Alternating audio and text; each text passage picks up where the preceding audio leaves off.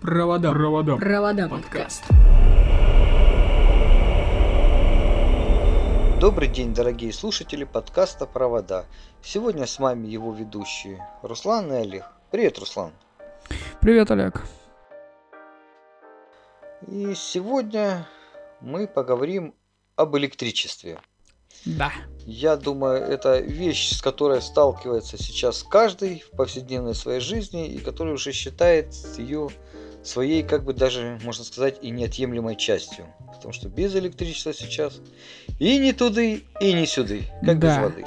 Не будет работать ни телефон, ни компьютер, ни телевизор, ничего. В общем-то, сейчас даже книги стали э, в электроформате. Вау, ладно, в цифровом формате, назовем его так, вместо электроформата. Да, начнем мы наш рассказ словами Теслы, который незадолго до смерти написал вот замечательнейший очерк об истории электротехники. Это, назвал он ее сказкой об электричестве. И вот что он пишет. Кто действительно хочет помять все великие э, все величие нашего времени, тот должен познакомиться с историей науки об электричестве. И тогда он узнает сказку, которой нет и среди сказок «Тысячи одной ночи». Вот так вот написал э, Тесла наш. Вот. А мы начнем. Впервые явления, ныне называемые электрическими, были замечены в Древнем Китае, Индии, а позднее в Древней Греции. Сохранившиеся предания гласят, что древнегреческому философу Фалесу Милесскому, это 640-550 год до нашей эры, было уже известно свойство янтаря, которое он натирал мехом или шерстью. Вот, что он делал? Он притягивал отрывки бумаги, всякие пушинки, другие легкие тела. Вот. И, э, знаешь, Олег, откуда пошло название электричества? Ой, нет. А ну-ка. Я думаю, это какое-то древнегреческое слово, скорее всего. А, нет, это древнегреческое. Вот. Э, это янтарь так назывался. Янтарь назывался электрон. Вот. Да, это позднее получило mm-hmm. наименование электризации. А, о янтаре в сказке Теслы мы находим следующие поэтические строки. Рассказ начинается задолго до нашей эры, в те времена, когда Фалес, э, Теофраст и Плиний говорили о чудесных свойствах электрона, он имел в виду янтарь, естественно, этого удивительного вещества, возникшего из слез Гелиад, сестер несчастного юноши Фаэтона, который пытался овладеть колесницей Феба и едва не сжег всю землю. Вот такой вот... Э, такая вот красивая легенда положила начало электричеству. Да, однако, создав э, поэтические легенды о янтаре, э, греки не продолжали изучение его свойств почему-то, да? Римляне ничего не прибавили к знаниям древних греков, да-да-да. Не-не, рассказывай, я ж слушаю. А, вот, а в средние века было забыто и то, что знали о янтаре в древнем мире вообще. Все забыли, все похерили. А, только к концу 16 века придворный врач английской королевы Елизаветы Уильям Гильберт э, изучил все, что было известно о свойствах янтаря древним народам. Он сам провел немало опытов с янтарем и магнитами. В 1600 году он э, издал большой труд, который назывался «О магните, магнитных телах и о самом большом магните Земле». Это вот настоящий свод знаний того времени об электричестве и магнетизме. А, Гилберт впервые, Гильберт правильно будет, впервые обнаружил, что свойства электризации присущи не только янтарю, но и алмазу, и сере, и смоле. А, он заметил также, что некоторые тела, например, металлы, камни, кость, не электризуются, и разделил все тела, встречающие в природе, э, которые встречал в природе, на а, э, электризуемые и неэлектризуемые. Да. Вот надо сказать, что Олег же сам электрик, да, Олег? Да, да. Ты же должен знать об практик. этом все. Ну, я немножко знаю, не, как бы скажем, не об истории его возникновения, да, а, больше с практической стороны, об истории его использования, скажем так. Да, а теоретическое, что, не знаешь ничего? Не, ну теория уже, которая законы Киргофа, Ома, я думаю, слушателям это мало о чем будет говорить. Не сильно интересно, я думаю. Да, но продолжим про Гилберта и продолжим, в общем. Обратив особое внимание на первые, ну то есть на электризуемые тела природы, а, он э, производил опыты по изучению их свойств. В середине 17 века известный немецкий ученый, бургомистр города а, Магдебурга, изобретатель воздушного насоса Отто фон Герике, а, построил специальную электрическую машину, представлявшую шар из серы величиной с детскую голову, насаженную на ось. Если при вращении шара его натирали, натирали лад, э, ладонями рук, он вскоре приобретал свойство притягивать или отталкивать легкие тела. На протяжении нескольких столетий машину Герики значительно усовершенствовали англичанин Хоксби, немецкий ученый Бози Вилкнер и другие. А, опыты с этими машинами привели к ряду важных открытий. В 1707 году французский физик э, Дюфей обнаружил различие между электричеством, который был получен от трения стеклянного шара, ну или круга там, вот, и получаемым от трения крута из древесной смолы. В 1729 году англичане Грей и Уиллер обнаружили способность некоторых тел проводить электричество и впервые указали на то, что все тела можно разделить на проводники и на непроводники электричества. Олег, какой самый известный проводник или непроводник электричества? Давай с тебя спросим. Ну, проводник у нас медь, самый распространенный, да, а угу. э, непроводник стекло. Непроводник стекло, да. Конечно. Да, но значительно, да, более важное открытие было описано в 1729 году э, Мушенбергом, это профессор математики и философии в городе Лейден, не путать с Лондоном. Вот, он обнаружен, что стеклянная банка, оклеенная с обеих сторон оловянной фольгой, э, способна накапливать электричество, заряженное до определенного потенциала да, понятие, о котором появилось значительно позднее. Это устройство могло быть э, разряжено со значительным эффектом, большой искрой, производящей сильный треск, подобные разряды молнии и оказавший физиологические действия при прикосновении рук э, к обкладкам банки. Вот. От названия города, где э, производились опыты, прибор, с, э, созданный Мушенбергом, был назван Линейской банкой. Знаешь, да, что-нибудь так про такое слышал, когда да. в детстве, в школе, наверное. Вот да. исследования ее свойств проводились в различных странах и вызвали появление множества теорий, пытавшихся объяснить обнаружение, обнаруженное явление конденсации заряда, то есть сохранения, накапливания. Одна из теорий этого явления была э, дана выдающимся американским ученым и общественным деятелем Вениамином Франклином, который указал на существование положительного и отрицательного электричества. С точки зрения этой теории Франклин объяснил процесс заряда и разряда э, Лейденской банки и доказал, что ее обкладки можно произвольно электризовать разными по знаку электрическими зарядами. Да, как-то так. Но это, опять же, все должно изучаться в школе. Кто не помнит, вот слушайте. А, да.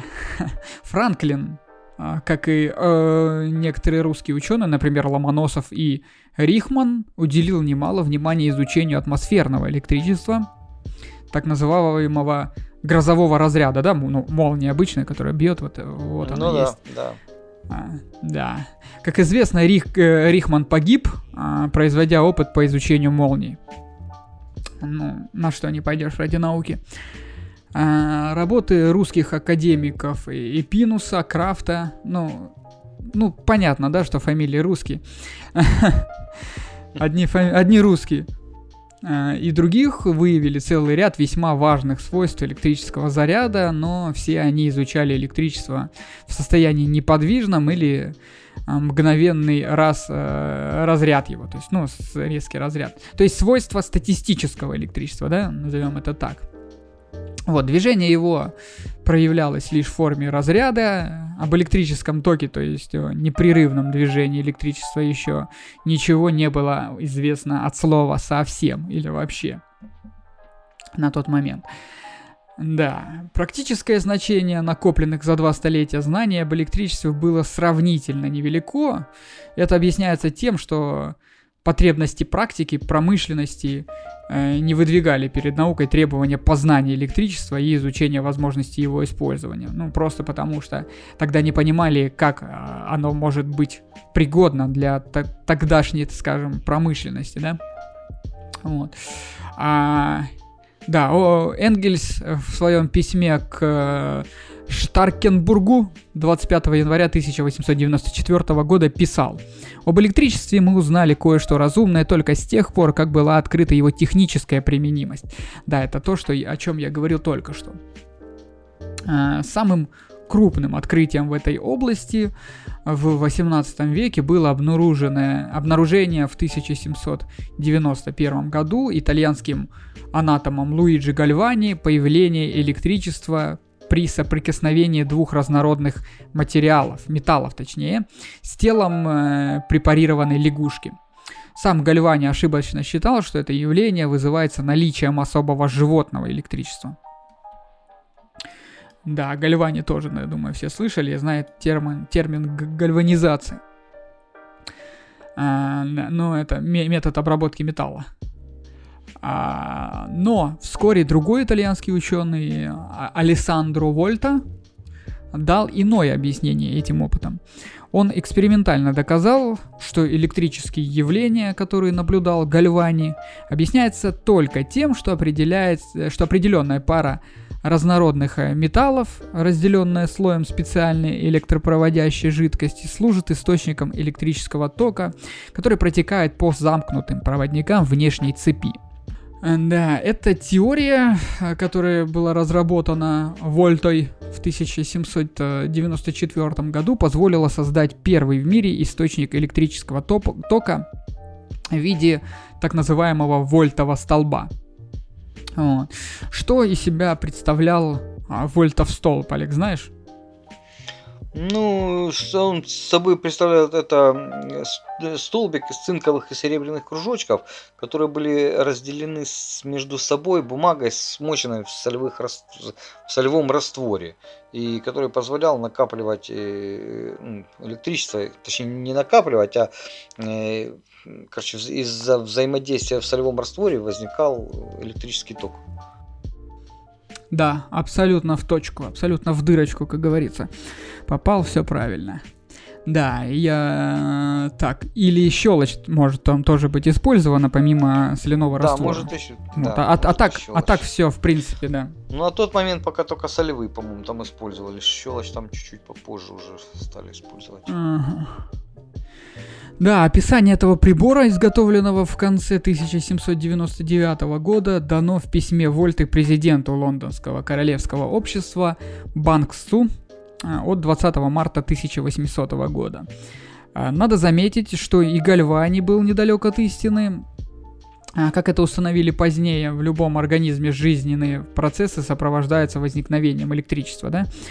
Э, которое с полным основанием может быть названо животным, не имеющее, однако, ничего общего с электричеством, открытым самим Гальвани. Как-то так.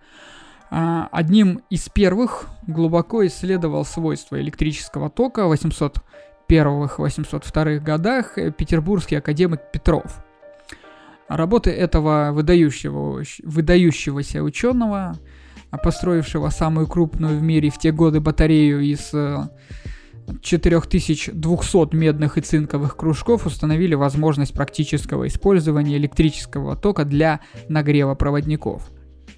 А, кроме того, Петров а, наблюдал явление электрического разряда между концами слегка разведенных углей, как и в воздухе, так и в других газах э, и даже в вакууме, вот, который получил название электрической дуги, которую мы можем тоже э, могли бы наблюдать э, в физических опытах, если бы у вас была хорошая учительница или учитель по физике. да. Олег, ты это Было у тебя такие опыты? Были?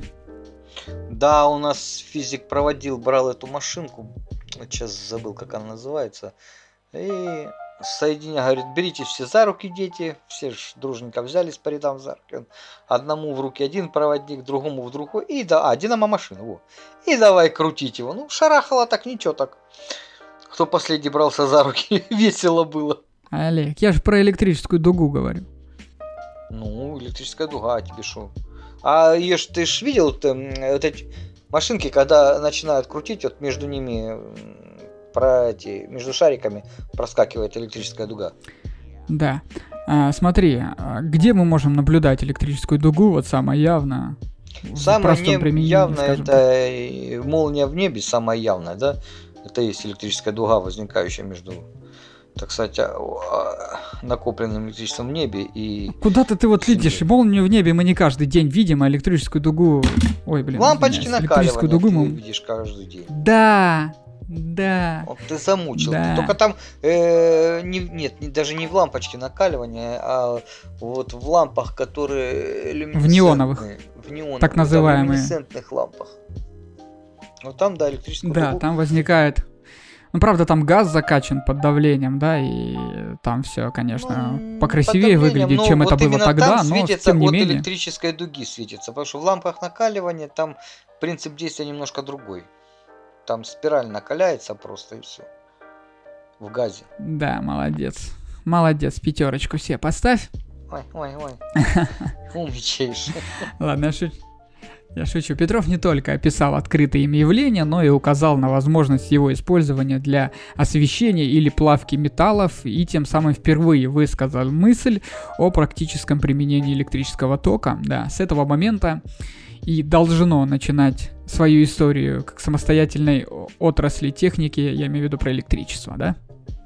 Да. А, опыты с электричеством, током э, привели внимание многих, привлекли внимание многих ученых разных стран. В 1802 году итальянский ученый Романьози обнаружил отклонение магнитной стрелки под влиянием электрического тока, протекавшего по расположенному вблизи проводнику. В конце 1819 года это явление было вновь наблюдаемо датским физиком э, Эрстедом, который в марте 1820 года опубликовал на латинском языке брошюру под заглавием «Опыты, касающиеся действия электрического конфликта на магнитную стрелку». Э, в этом сообщении электрическим конфликтом был назван электрический ток. Э, да, небольшая, всего в 5 страниц книжка Эстера, Эстеда, Эрстеда, извиняюсь, а в том же году была издана в Копенгагене на шести языках.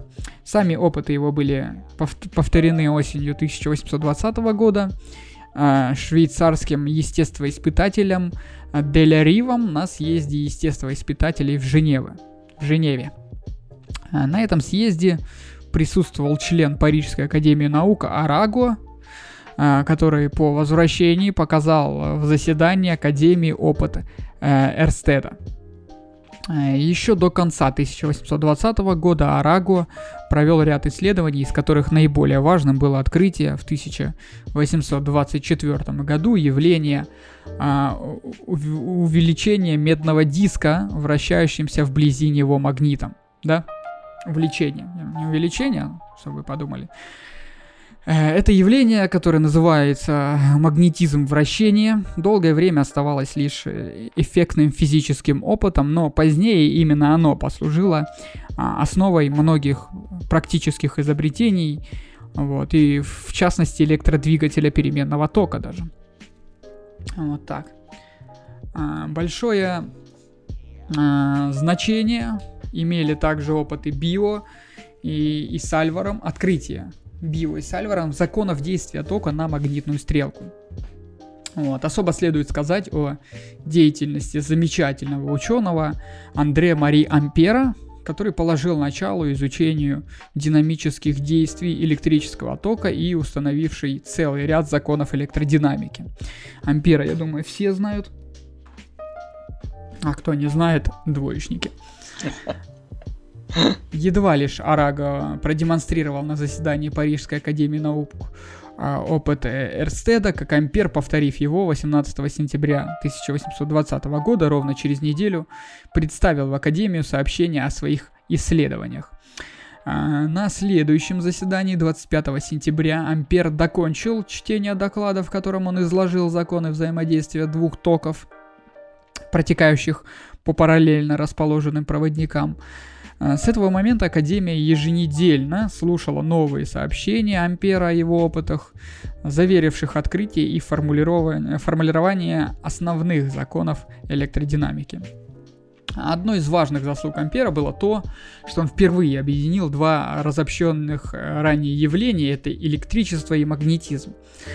Вот. Одной теории электромагнетизма он предложил рассматривать их как результат единого процесса природы, что ранее до этого э, не было, да? Эта теория, встреченная современниками Ампера с большим недоверием, была весьма прогрессивной и сыграла огромную роль в правильном понимании открытых позднее явлений.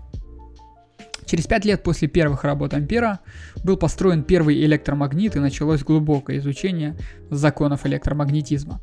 В 1827 году немецкий ученый Георг Ом открыл один из фундаментальных законов электричества, устанавливающий основные зависимости между силой тока, напряжением и сопротивлением цепи, а, по которой протекает электрический ток. В 1847 году э, Кирхгоф сформулировал законы раз, э, развертывания тока в сложных цепях.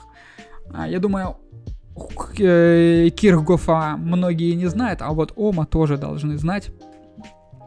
Иначе, как я уже говорил ранее, перемотайте на несколько минут назад, и вы узнаете, кто, кто вы такие. Да, открытие Эстеда, Арагу, Ампера заинтересовали гениального английского физика Майкла Фарадея и побудили его заняться всем кругом вопросов о превращении электрической и магнитной энергии в механическую.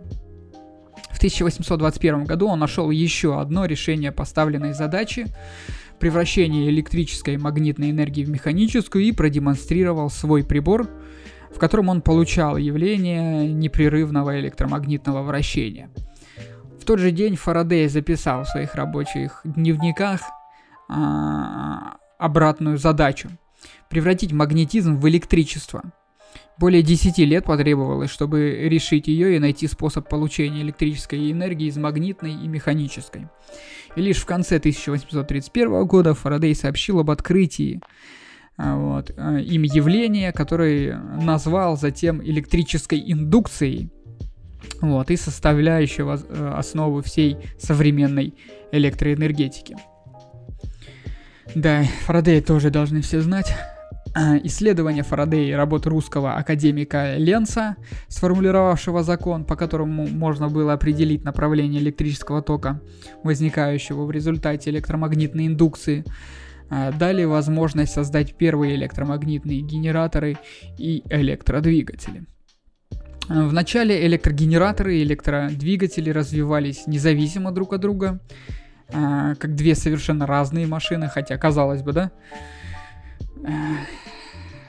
Вот. Первый изобретатель электрического генератора, основанного на принципе электромагнитной индукции, пожелал остаться неизвестным. Ну и дурак, как говорится, да. Э, произошло это так. Вскоре после опубликования доклада Фарадея в Королевском обществе, в котором было изложено открытие электромагнитной индукции, ученый нашел в своем почтовом ящике письмо, подписанное инициалами РМ. Кто, кто это знает, не, ну, кто это был, точнее, непонятно. Вот, оно содержало описание первого в мире синхронного генератора и приложенный к нему чертеж. Фарадей, внимательно разобравшись в этом проекте, направил письмо РМ и чертеж в тот же журнал, в котором был в свое время помещен его доклад, надеясь, что неизвестный изобретатель следя за журналом, увидит, э, увидит опубликованным не только свой проект, но и сопровождающее его письмо Фарадея, исключительно высоко оценивающее изобретение РМ. Вот. Э. Действительно, спустя почти полгода э, РМ прислал в редакцию журнала дополнительные разъяснения и описание приложенной им конструкции электрогенератора, но на этот раз пожелал остаться неизвестным. Имя истинного создателя первого электромагнитного генератора так и оставалось скрытым под инициалами, и человечество до сих пор, несмотря на все тщательные розыски, да, историков электротехники, а, а таковые имеются, остается в неведении, кому же оно обязано одним из важнейших изобретений. А, вот. Машина RM не имела устройства для выпрямления тока и была первым генератором переменного тока. А, вот. Но этот ток, казалось, не мог быть использован для дугового освещения, электророзлива, да, телеграфа, уже прочно вошедших в жизнь. Необходимо было по мысли конструкторов того времени, создать некую машину, в которой можно было бы а, получать ток постоянным и по направлению и величине. Почти одновременно с РМ конструи... конструированием генераторов занимались братья Пикси и профессор физики Лондонского университета и член Королевского общества Ричи. А, созданные ими машины имели специальные устройства а, для выпрямления переменного тока в постоянный, так называемый коллектор. Дальнейшее развитие конструкции генератора постоянного тока шло необычайно быстрыми темпами. Быстрее, чем даже я сейчас разговариваю. А, Менее чем за 40 лет динамо-машина приобрела почти полностью форму современного генератора постоянного тока. Правда, обмотка этих динамо-машин была распределена а, по окружности и неравномерно, что ухудшало работу этих генераторов. Напряжение в них то возрастало, то снижалось, и вызывая так называемые неприятные толчки. В 1870 году Зенобей Грам предложил особую так называемую кольцевую обмотку якоря динамо-машины. Равномерное распределение обмотки якоря давало возможность получать совершенно равномерное напряжение в генераторе и такое же совершенно равномерное... Ой, совершенно. И такое же вращение двигателя, что значительно улучшило свойства электрических машин.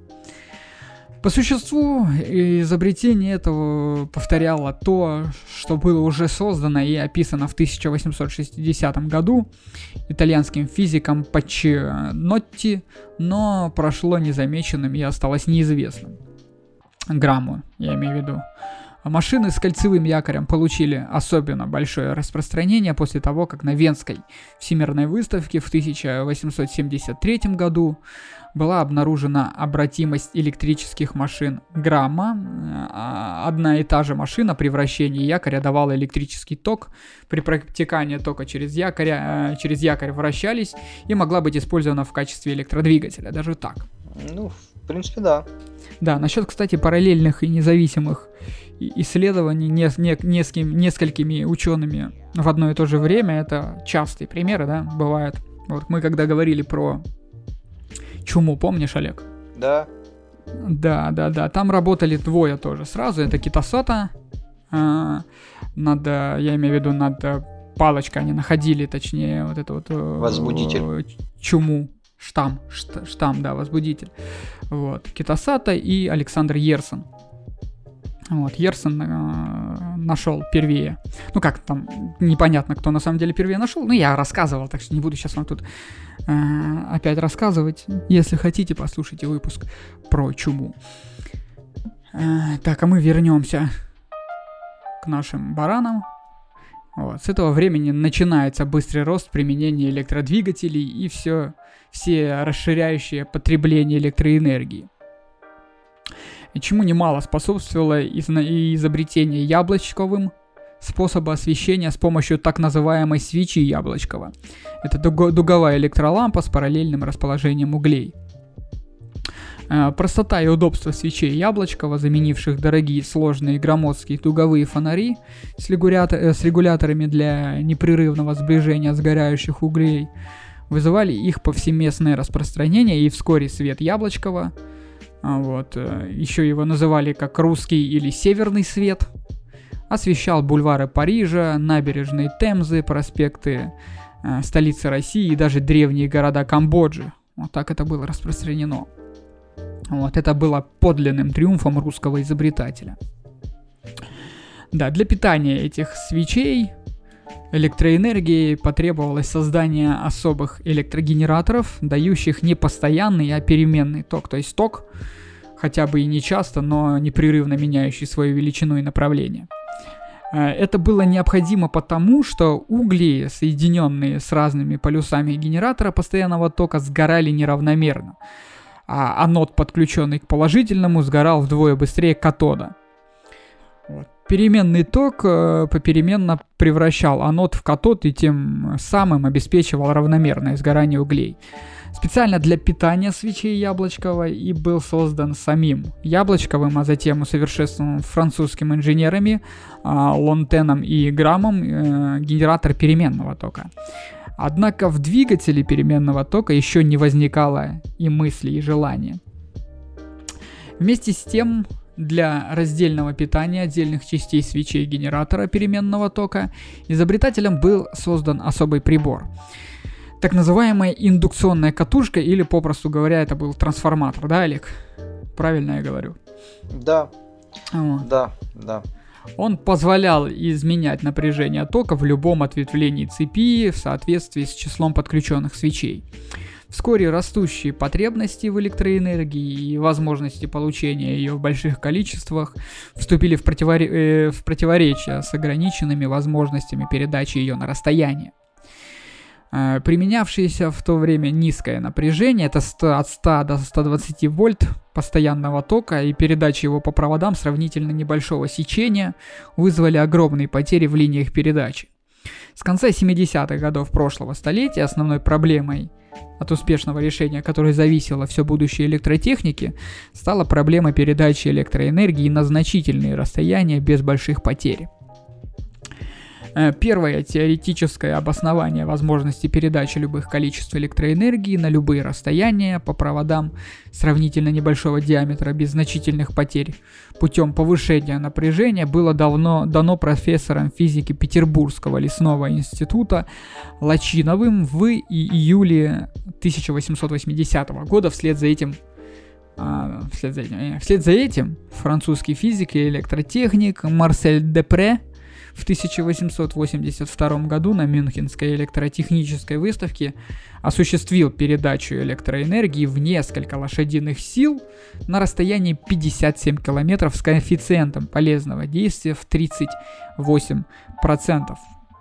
Ну, сейчас это кажется ну, незначительной, да? Очень маленьким коэффициентом. Да, цифрой. Да, ну, на то время, ты извини, на 57 километров передали, это был большой успех. Конечно. В истории передачи электроэнергии на дальние расстояния эта первая передача из Масхаба в Мюнхен имеет особое значение. А, на нее обратил внимание Маркс и Энгельс, а, живо интересовавшегося опытами Депре. Их переписка об этих опытах, как и письмо Энгельса а, Банштейну от 28 февраля 1883 года содержит значительное предвидение социальной и технической роли электрификации. А, позднее Депре произвел еще ряд опытов, осуществив передачу электроэнергии на расстояние в сотню километров, да, и доведя мощность передачи до нескольких сот киловатт. Дальнейшее увеличение расстояния требовало значительного повышения напряжения – Депре довел его до 6000 вольт и убедился, что изоляция пластин в коллекторе генераторов и электродвигателей постоянного тока не позволит достигнуть более высокого напряжения. Э, да, несмотря на все эти трудности, в начале 80-х годов развитие промышленности и концентрация производства все более и более настоятельно требовали создания нового двигателя, э, более совершенного, чем широко распространенная паровая машина на тот момент, да? уже было ясно, ну, да. А, что электростанции выгодно строить вблизи месторождений угля или там на реках. А, причем не просто на реках, а на реках с каким-нибудь большим падением воды, да, в то время, как фабрики возводились ближе к источникам сырья. Тут надо было как-то э, это все решать. Э, это зачастую требовало передачи огромных количеств электроэнергии к объектам ее потребления на значительные расстояния.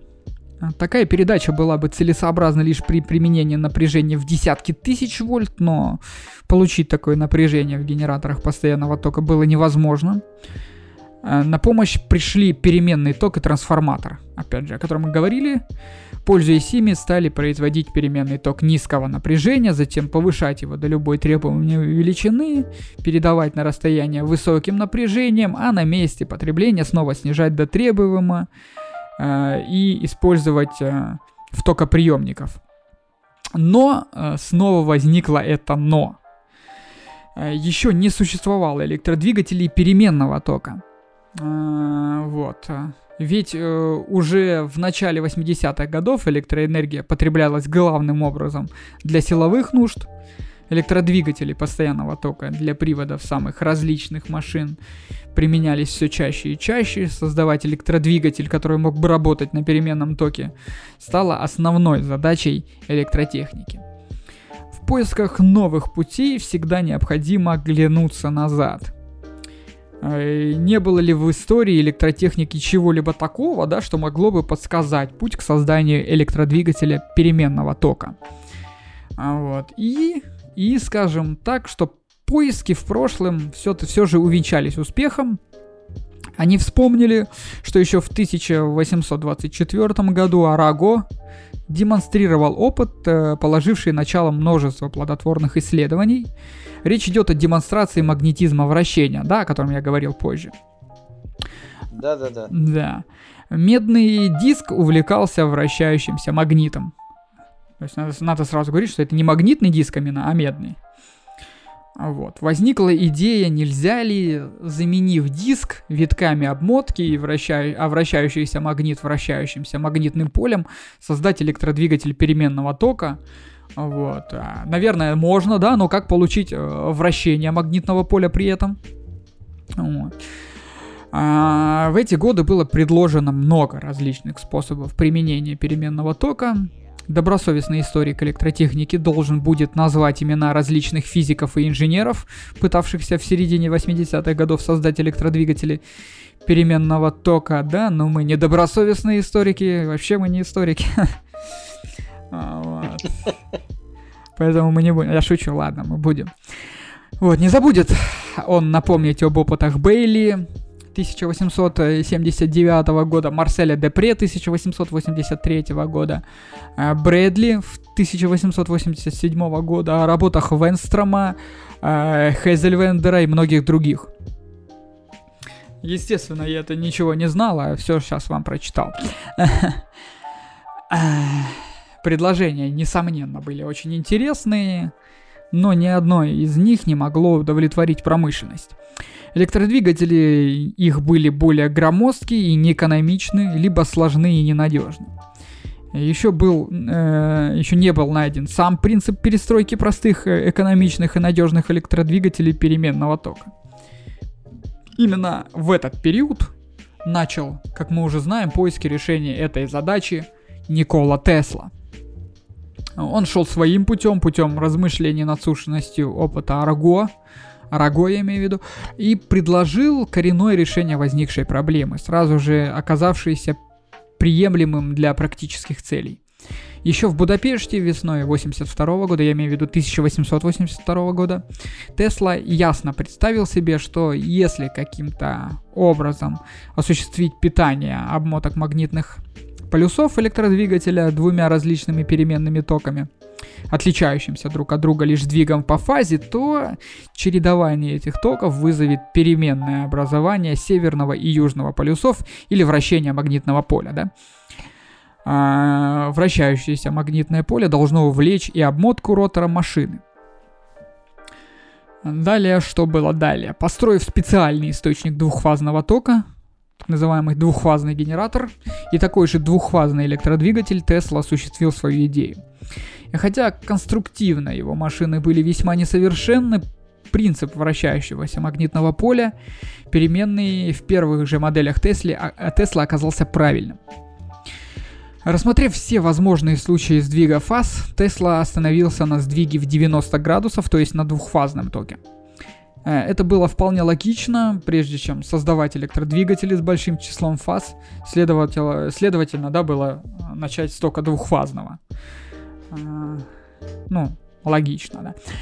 Но можно было применить бы и другой сдвиг фаз на 120 градусов, то есть это трехфазный ток, не проанализировав теоретически и не осмыслив все возможные случаи, даже не сравнив их между собой, в этом, надо сказать, и была большая ошибка Теслы, да, он все равно все свое внимание сосредоточил на двухфазном токе, создав двухфазные генераторы, электродвигатели, и лишь мельком упомянул в своих патентных заявках о многофазных токах и, токах и возможности их применения. Но э, Тесла не был единственным ученым, вспомнившим об опыте Араго и нашедшим решение важной проблемы – в те же годы исследованиями в области современных, современных, извиняюсь, уже заговариваюсь, э, переменных токов занимался итальянский физик Галилео Феррарис. Феррарис, извиняюсь, не путать с Феррари. Э, представитель Италии на многих международных конгрессов электриков 81-82 годы в Париже, 83 в Вене и другие даже более поздние подготавливая лекции по оптике, он нашел, он пришел к мысли о возможности а, постановки опыта, демонстрирующего свойства световых волн. Для этого Феррарис э, укрепил на тонкой нити медный цилиндр, э, на который действовали два магнитных поля, сдвинутых под углом в 90 градусов. При включении тока в катушки попеременно э, создающие магнитные поля то в одной, то в другой из них цилиндр под действием этих полей поворачивался и закручивал нить, в результате чего поднимался на некоторую величину вверх. Устройство это прекрасно моделировало явление, известное под названием поляризации света. Э, Феррарис и не предполагал использовать свою модель для каких-либо электротехнических целей. Э, это было всего лишь лекционный прибор, остроумие которого заключалось в умелом применении электродинамического явления для демонстрации в области оптики. А Феррарис не ограничился этой моделью, во второй более совершенной модели ему удалось достигнуть вращения цилиндра со скоростью до 900 оборотов в минуту но за определенными пределами, как бы не увеличиваясь в цепи сила тока, да, созда- э, создававшего магнитное поле, то есть, другими словами, как бы не увеличивались затрачиваемая мощность, э, достигнуть увеличения числа оборотов не удавалось. Подсчеты показали, что мощность второй модели не превышала 3 Вт. Несомненно, Феррарис, будучи не только оптиком, но и, но и электриком, не смог не, э, не понимать значения произведенных им опытов. Однако ему по собственному его признанию и в голову не приходило применить этот принцип к созданию электродвигателя переменного тока. Самое большое, что он предполагал, это использовать его для измерения силы тока и даже не конструировать такой прибор. Э, он начал, точнее, конструировать такой прибор. 18 марта 1888 года в Туринской академии наук Феррари сделал доклад – электродинамическое вращение, произведенное с помощью переменных токов. В нем он рассказал о своих опытах и пытался доказать, что получение в таком приборе коэффициента полезного действия свыше 50% невозможно. Феррарис был искренне убежден, что доказав нецелесообразность использования переменных магнитных полей для практических целей, он оказывает науке большую услугу, да? Доклад Феррариса определил сообщение Никола Тесла в Американском институте электроинженеров.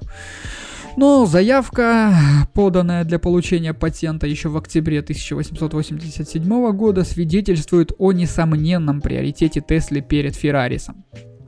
Что же касается публикации, то статья Феррариса, доступная для чтения всем электрикам мира, была опубликована лишь в июне 1888 года, то есть после широко известного доклада Теслы что, естественно, сыграло свою роль. На утверждение Феррариса, что работы по изучению вращающегося магнитного поля начаты им в 1885 году, Тесла имел все основания возразить, а, что он занимался этой проблемой еще в Грации, решение ее нашел в 1882 году, а в 1884 в Страсбурге демонстрировал действительную модель своего двигателя, но Конечно, дело не только в приоритете, да. Несомненно, оба ученых сделали одно и то же открытие независимо друг от друга. Феррарис не мог знать о патентной заявке Теслы, так же, как и последний не мог знать о работах итальянского физика, о чем мы опять с тобой говорили, да, мы повторяемся. Угу. Я бы, я бы хотел э, больше к повторениям не прибегать. Но тут как получится, знаешь. Невозможно Это да. всегда что-то что оригинальное говорить. А гораздо важнее то, что Феррарис, открыв явление вращающегося магнитного поля и построив свою модель полностью э, и мощностью в 3 ватта, и не думал об их практическом использовании. А, вот. А, да. Однако статья Галилео Феррариса в журнале Ати ди Турино сыграла огромную роль э, в, в развитии электротехники. Ее перепечатал один крупный английский журнал, и номер с этой статьей попал в руки другого ученого, да, теперь заслуженно признанного создателем современной электротехники трехфазного тока. В один из июльских дней 1888 года статью Феррариса в английском журнале с увлечением читал молодой еще, всего лишь на 4 года до этого, э, за, э, до этого, окончивший э, Дармштадтское высшее техническое училище, русский инженер Михаил Осипович Далива Добролевский, а, Добровольский, извиняюсь. Добровольский. Да, Добровольский. Михаил Осипович родился в России, в Гатчине, одним из живописных пригородов Петербурга, в семье чиновника. Десяти лет он вместе с родителями переехал в Одессу, где его отец, выйдя в отставку, начал издавать прогрессивную газету «Правда». Э, к участию в этой газете он привлек многих э, передовых деятелей русской мировой литературы, и вскоре газета эта за непозволительный образ, образ мыслей была закрыта. В этот период в семье а, Далива Добровольских а, сильно а, развелось критическое отношение к царскому строю, и юноша Добровольский отличался от своих сверстников, если не революционными, то, во всяком случае, такими некими передовыми да, взглядами, будем называть их так. В 1880 году Михаил Осипович окончил Одесское реальное училище, понимаешь, да? Одесское реальное училище. Название-то какое. Вот, осенью этого же года он поступил на химический факультет Рижского политехнического института, но незадолго, а, точнее, но недолго пришлось ему быть студентом этого учебного заведения весной 81 года после убийства царя Александра II. Многих революционно настроенных студентов русских университетов и других высших учебных заведений уволили без права продолжить учение в России. И надо сказать, что в их число попал и Михаил Осипович. В, тысяча, в конце 1881 года э, Далива Добровольский поступил на химический факультет Дармштадтского технического э, высшего технического училища и сразу же после э то есть он увлекся тогда не химией, а другим предметом, это электротехника. В Дармштадте курс электротехники читал профессор Китлер, прекрасный педагог, имевший богатый практический опыт и сумевший не только увлечь Добровольского, но и дать ему порядочный запас знаний. Можно я буду называть его не, не Долива Добровольский, а просто Добровольский. Я думаю, вы все будете понимать, кто это такой. Да, наверное, называй. Да, отлично окончил окончивший курс э, Дармштадтского училища, Добровольский был приглашен в германскую Эдисоновскую компанию и в 1884 году начал работу на одном из ее заводов. Глубокий и вдумчивый инженер, он хорошо представлял себе все недостатки постоянного тока и не раз размышлял о возможности создания электродвигателей переменного тока.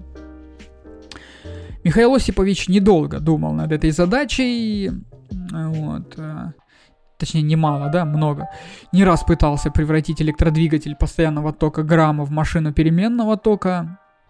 Мы помним, что примерно в это время этой же проблемой занимался Никола Тесла. Статья Феррариса произвела на Добровольского исключительное впечатление, и еще во время чтения он представил себе принцип действия электродвигателя, а, основанного на использовании явления вращающегося магнитного поля. Ошибка Феррариса в расчете коэффициента полезного действия была найдена также мгновенно и для Михаила Осиповича не оставалось сомнений в возможности быстрого решения проблемы применения переменного тока. А, но уже с самого начала Добровольский оцепил все оценил, точнее, все преимущества трехфазного тока перед двухфазным. Э, примененным Теслой и Феррарисом и начал конструировать электродвигатели трехфазного переменного тока. Так появились, э, появился опасный соперник двухфазного тока, скоро показавший ряд неоспоримых преимуществ перед своим близнецом, так называемым, да, в кавычках. В 1856 году прусский отставной офицер Вернер фон Сименс сконструировал двойной Т-образный якорь, которому суждено было создать, э, стать основной деталью будущего первого промышленного электрического генератора. Сименс применил его в магнитно-стрелочном телеграфе, который создавал для Баварской государственной железной дороги. Э, чтобы привлечь телеграфиста на другом конце линии, достаточно было прокрутить ручку магнетто. Э, это вырабатываемый переменный ток приводил в действие звонок на аппарате преемники и давал знать, что сейчас начнется сеанс связи. В 1866 году Siemens описал принципы работы более мощного генератора, а в 1878 году недалеко от города Гаслар он же произвел испытание первой в истории динамо-машины, вырабатывавшей ток силой в 1000 ампер.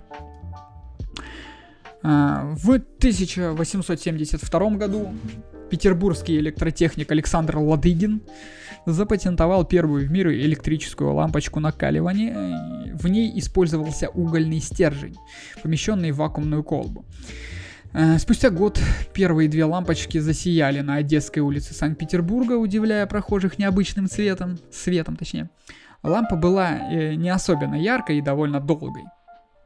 Всю прелесть электрического освещения человечество ощутило лишь когда в 1877 году бульвары Парижа, а за ними набережная а за ними набережные Темзы Лондона, Литейный мост в Петербурге, центральные улицы Москвы и Вены и других европейских столиц осветили дуговые электрические светы. Э, свечи Павла Ябл... Яблочкова, о котором мы уже говорили, да? Вот, были они одноразовые, работали меньше двух часов, но светили так ярко, что в сравнении с ними традиционные керосиновые газовые фонари а, вы, выглядели тусклыми звездочками. Да, в 1879 году еще один э, важный год для освещения, да, американский изобретатель Томас Эдисон, о котором мы уже знаем, сделал собственный вариант лампы накаливания. Он запатентовал лампочку с платиновой, а затем и с угольной нитью. Лампа горела ярко и работала, как ты думаешь, сколько времени, Олег? Э, часов 8. Нет, 40 часов уже. Уже 40. Вот. Чтобы сделать э, пользование лампочкой удобным, но он одновременно с ней запатентовал выключатель и цокольный патрон.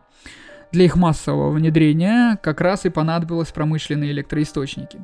Чтобы увеличить сбыт своих лампочек, в 1882 году Эдисон построил в Нью-Йорке первую электростанцию, которая обслуживала целый квартал. Да, на тот момент это уже это уже, да, промышленные много. масштабы, считай. Да, это уже промышленные масштабы. В России первая передвижная электростанция из 18 паровых двигателей, вращавших 40 динамо-машин, была сооружена в 1883 году для освещения московского Кремля при коронации Александра III. А первая стаци... Э, стационарная запущена в декабре того же года в Питере на барже на реке Мойки у Зеленого моста, который тогда назывался полицейским. Энергии этой станции хватало для того, чтобы запитать 32 больших электрических фонаря и осветить Невский проспект на участке от Адмиралтейства до а, Анечкова, Анечкова моста. А, интересно, официальной датой рождения российской энергосистемы принято считать 4 июля 1886 года, с момента, когда Александр III подписал устав общества электрического освещения, созданного купцом первой гильдии Карлом фон Сименсом, младшим братом Вернера Сименса и его представителем в Российской империи. Новое общество применялось э, э, за электри- электрификацию России и в 1897 э, году, извиняюсь, запустила в Москве первую крупную электростанцию на Раушской набережной, которая действует и сейчас надо сказать. В 1917 году общество было национализировано, пришедший к власти э, наш всеми э, уважаемый Владимир Ленин, Ильич, дядюшка Ленин, заявил, что коммунизм это есть советская власть плюс электрификация всей страны.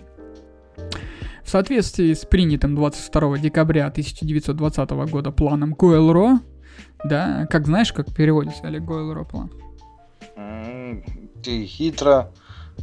Э, а, а черт что знает. Uh, нет, нет, нет, нет. Это была государственная электрификация России. Ты что, не помнишь, что ли? Ну, ты давно в школе учился, я-то помню все. Г, Ол, Э... Блин, тут, даже перечислять хрен, как оно раз... ГО, Л, РО. Государственная электрификация России. Это было по два... Ага, а, Точнее, понятно. даже не, по две не так, а вообще было правильнее говорить Государственная комиссия по электрификации России. Но можно говорить и Государственная электрификация России. А, вот так. За десятилетие электрические мощности страны должны были вырасти почти в 4 раза. К 1931 году план этот был перевыполнен. В принципе, как и все тогда, да? Ну, тогда, да, В люди СССР. были на подъеме, так сказать, э, энтузиазм. Пер. Да, в СССР было построено множество крупных и мелких электростанций и проложены десятки тысяч километров линий электропередачи. По выработке электроэнергии страна вышла на третье место в мире. Да, это уже было, был прорыв.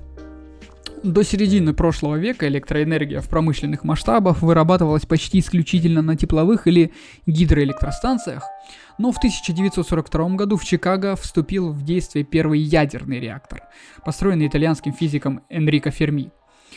В Советском Союзе же экспериментальный ядерный реактор F1 был запущен, был запущен под руководством такого видного деятеля, да, а, как Игоря Курчатова 25 декабря 1946 года.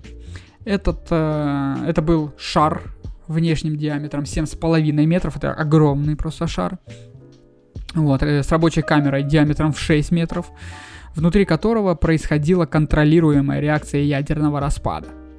На чем, собственно, и основана, да, э, выработка энергии. Ну да, да.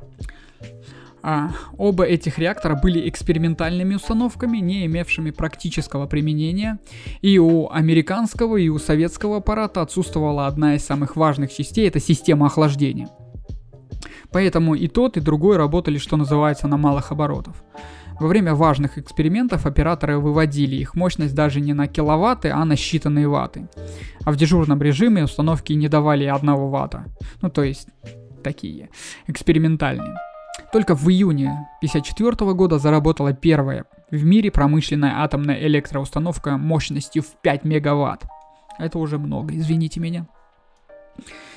Да, тут у нас есть повод для гордости, ибо произошло это событие в Советском Союзе в, Об... в Обнинске. Первая атомная электростанция проработала без серьезных инцидентов почти полвека и была остановлена исключительно по причине мо- моральной устарелости. Э, Правильно хоть сделали, да, а то бы работала до сих пор. Сейчас на территории Обнинской АЭС работает музей атомной энергетики. Вот, туда можно сходить и посмотреть. У кого есть возможность, сходите и напишите нам в комментариях, что вы там увидели. На тепло-, гидро- и атомных электростанциях сейчас производится примерно 99,1% всей мировой электроэнергии, но есть еще электростанции, в том числе достаточно крупные, которые преобразуют электрическую энергию солнца, да, ветра, приливов, земного тепла, это такие геотермальные, да, и даже биомассы. Так называемая зеленая энергетика. Да, на их долю приходится менее 1%, что, что прискорбно. Но я надеюсь, что в будущем это все увеличится, конечно. И надо сказать, что эта доля постоянно растет. Вот. А, За последние 14 лет мировая мощность ветряных электростанций выросла более чем в, де- э, в 30 раз. э, С 6,4 до 194 гигаватт. Вот, эксперты Международного электрического энергетического агентства предполагают, что к 2050 году она сможет покрывать до пятой части потребности электричества, что очень неплохо. Вот, еще, знаешь, ну, по- появляются приборы в нашем а, обиходе, которые значительно упрощают расход электричества. Я надеюсь, мы не будем идти на увеличение, а на уменьшение только электричества. Ну да, сейчас же стараются делать все, чтобы при меньшем потреблении выдавала большую мощность. Да, энергетические ап- аппетиты Филиппин и Исландии уже сейчас на 30% удовлетворяются за счет геотермальных электростанций, между прочим. В Германии в удачные годы ветряки дают до 9% всего электричества, в Дании этот показатель доходит аж до 19%, а в Испании 22 марта 2008 года было так ветрено, что местные ветрогенераторы дали в государственную энергосистему более 40% всей электроэнергии, что неплохо, да? В России Конечно. сейчас действует, а, да, одна приливная электростанция а, в Кислой губе на побережье Баренцева моря мощностью в 1,7 мегаватт. Вот. Между тем, еще во времена Советского Союза у нас были проработаны проекты нескольких ПЭС, каждая из которых могла бы стать самой мощной в мире. Но Советский Союз распался и распалась, э, распались планы эти все. Так, проектная мощность э, Пенжинской ПЭС, э, это в заливе Шелохова, Шелихова на Охотском море, составляет 87 гигаватт. Для сравнения, это крупнейшая в Европе Запорожская АЭС выдает 6 гигаватт всего лишь. А крупнейшая в России тепловая Сургутская ГРЭС-2 это 5,6 гигаватт. А вот только строить новый ПЭС в России пока никто не начинает и непонятно почему. Ну, я думаю, потому что у нас сейчас хорошо очень развита атомная энергетика. Она, конечно, немножко не такая безопасная, но зато более дешевая. То есть на сегодняшний день, на сегодняшний день атомная энергетика самая дешевая. Я но будем надеяться, что мы перейдем другого да, разлива. Перейдем на зеленую энергетику в конце концов. Да. Но мы еще не, проговор... не поговорили практически о всех видах энергии, точнее не видах, а получениях, способов получения энергии, кроме термоядерного синтеза. Вот. Управляемый термоядерный синтез при его относительной безопасности и экологической чистоте мог бы решить экологические и энергети- энергетические проблемы человечества на несколько веков вперед. Вот. Пока ведутся подготовительные работы для строительства реактора ИТЕР. А, дата окончания строительства уже не раз переносилась и намечена теперь на 2020 год. Вот, ну, хрен его знает. Ой, я извиняюсь, не знает никто, когда она выпустит. Вот, но даже если ИТРС будет запущен в этом году, следующие два десятилетия он будет работать в экспериментальном режиме, как и первые ядерные реакторы. И только в сороковом году, в случае успеха эксперимента, он даст промышленный ток.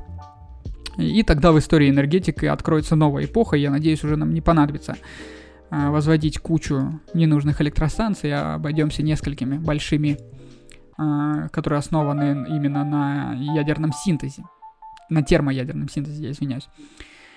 Вот. Э, использование электричества обеспечивает довольно удобный способ передачи энергии, и в силу этого оно было адаптировано и для существующего и по сей день растущего спектра практических приложений. Одним из первых общедоступных способов применения электричества было освещение, да, это мы знаем. Потом, да, а, а, Потом, потом что у нас еще было? Электрические машины силовые, которые Электрические машины, двигатель, да, электрический двигатель, двигатель да. электрические генераторы. Вот. А потом мы стали питать э, домашние, скажем так, пылесосы, телевизоры в Советском Союзе. Потом Пылесос это что же? Компьютеры. Шум, Не, да. ну я вообще имею в виду. Сейчас компьютеры мы питаем, телефон наш. Да, да, да Быто, бытовая техника, скажем так. Да, и сегодня мы не представляем себе жизни без электричества. По данным Всемирного банка, э, на сегодняшний день более миллиарда человек в мире живут без использования электричества в быту. Около трех миллиардов человек используют для приготовления пищи и отопления керосин, дрова, древесный уголь и навоз, да. Но сегодня используют электричество для получения материалов некоторых, да, например, электролиз, для их об- обработки это сварка, сверление, резка и для создания музыки, даже электрогитары разные и другие электрические компоненты. На этом сегодня будем заканчивать.